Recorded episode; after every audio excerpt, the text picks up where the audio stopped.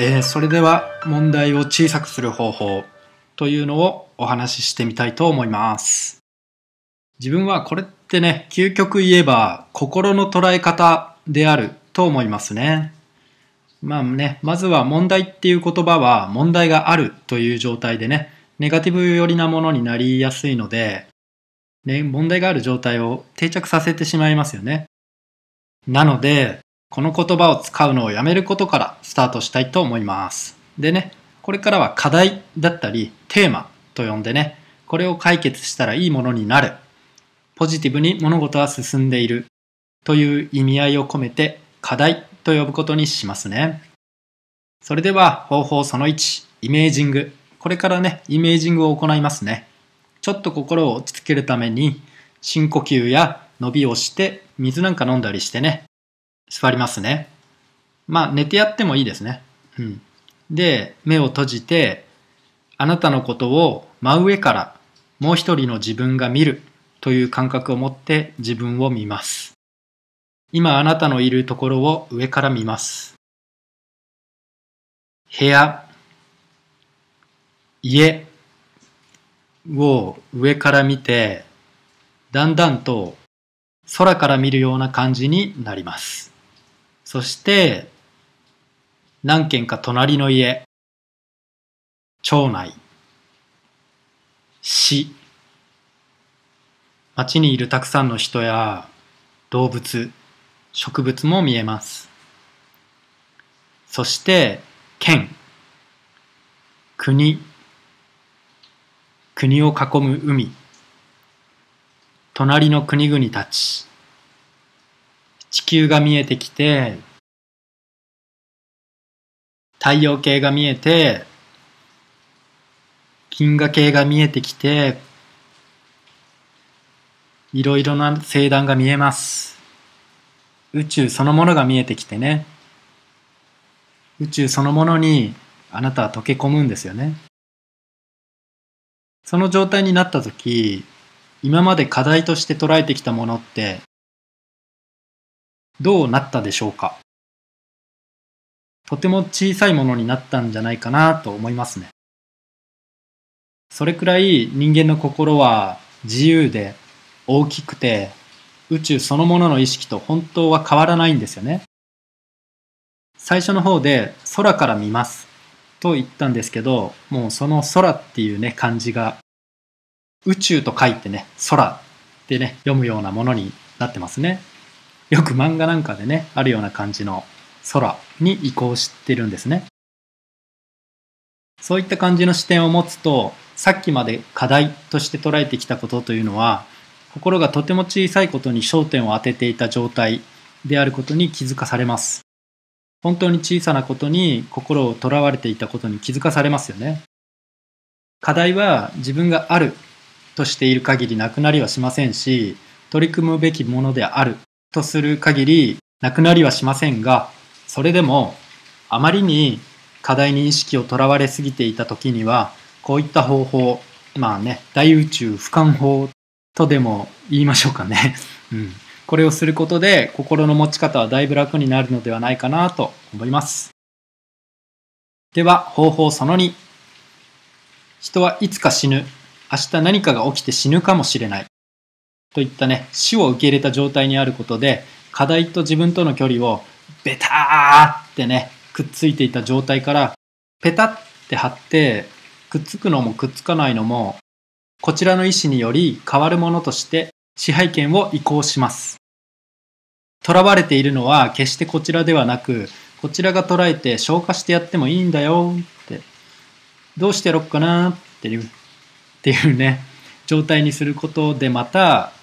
心は楽に課題に当たれるかと思います。課題に対処するときは、心にないやつ、プレッシャーやね、必要以上に大きなものとして捉えている状態のようなものがあると、課題に対し良い心の状態で挑むことすら叶いませんので、こういったものの見方をインストールすることで、心をね、また一つ楽にできるかなと思います。と言っても、死なんか受け入れられないよという方には、本当はこちらの世界よりはるかに素晴らしいところですから。ね、不安になることなんか一つもありませんよ。大丈夫ですと言っておきますので、死をも恐れない心をゲットして役立ててほしいなと思います。では方法その3。逆にね、失敗しに行くかっていうね、笑い飛ばしに行くくらいの心を持つといいですよね。失敗や恥を受け入れた状態になる。そういう覚悟を持つというのも、いい風に物事を運びやすくなるものだと思います。余計なプライドとかね、そういったものは本当に必要ないですからね、捨て去りたいところです。で、失敗もまたね、その方法が間違っていたことがわかるということにつながってますし、今回は満足な結果が得られなかったというだけのものなので、長いスパンで見たら、成功に一歩一歩近づいている状態であることに変わりがないので、ポジティブなものとして捉えられますよね。ポジティブに物事は進んでいるということから外れていませんので、受け入れやすいと思いますし、結局経験しなくては物事は分かりませんから、その度に軌道修正ですよね。トライ軌道修正、トライ軌道修正でしかありませんね。ついてくる批判が恐怖の対象でしたら、最初から批判とは誰が何やってもついてくるものと先に理解をしておきましょう。では方法その4。もしも仮に会社でね、おいら方の前でプレゼンで緊張するみたいなケースでしたら、自分人形に言ってもらうイメージで自分を動かす。すごく客観的に自分を動かす。というのもいいかもしれません。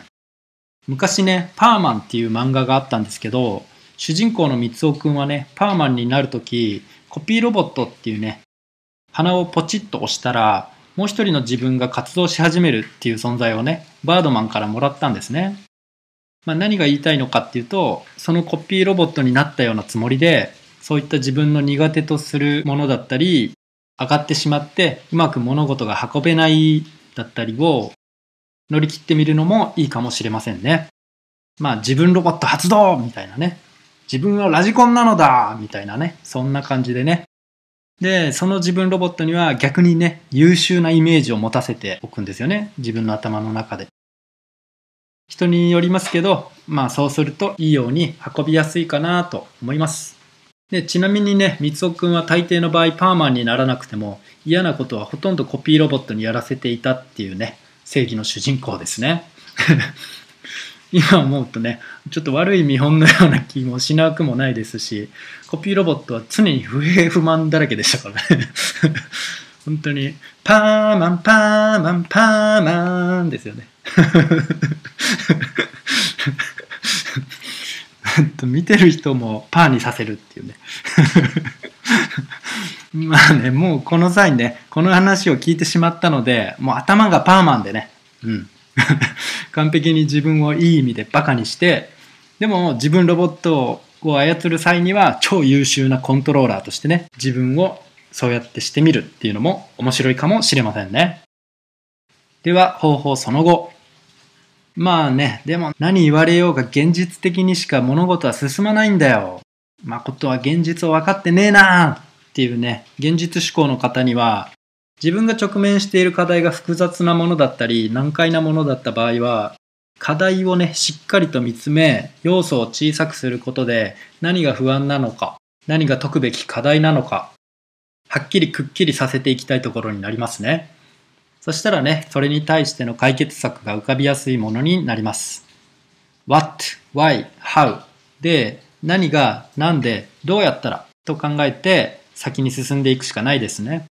といった感じでですね、まあ大体後になってみればなんだっけみたいなね、不安に捉えてた分だけ損してたなっていうね、ことばっかりですから、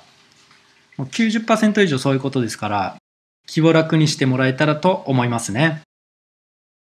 以上、いくつか挙げましたけど、まあ、今回は問題を小さくする方法のお話であって、問題をなくす方法ではありませんし、まあ、そもそもになりますが、個人によりね、その直面している課題も違ければ、あるべき心の状態も違いますんで、まあね、大まかにっていうか、まあ聞いた話の中で役に立ちそうなものがあったら、まああなたの意識の中にツールとして持ってもらえればと思います。また思い出した時に使ってみてもらえれば嬉しいかなと思います。そしてまたね、最後にちょっと究極的なこと言えば、今のところね、あの、日本ででしたら、何か起きて路上で生活することになっても、まあ、路上生活者の中には、メタボの人もいるくらいなんで、まあ、何が起きても食べてはいけてるんですよね。生きていけるんですね。なので、大丈夫です問題なしですということを言っておきたいと思いますね。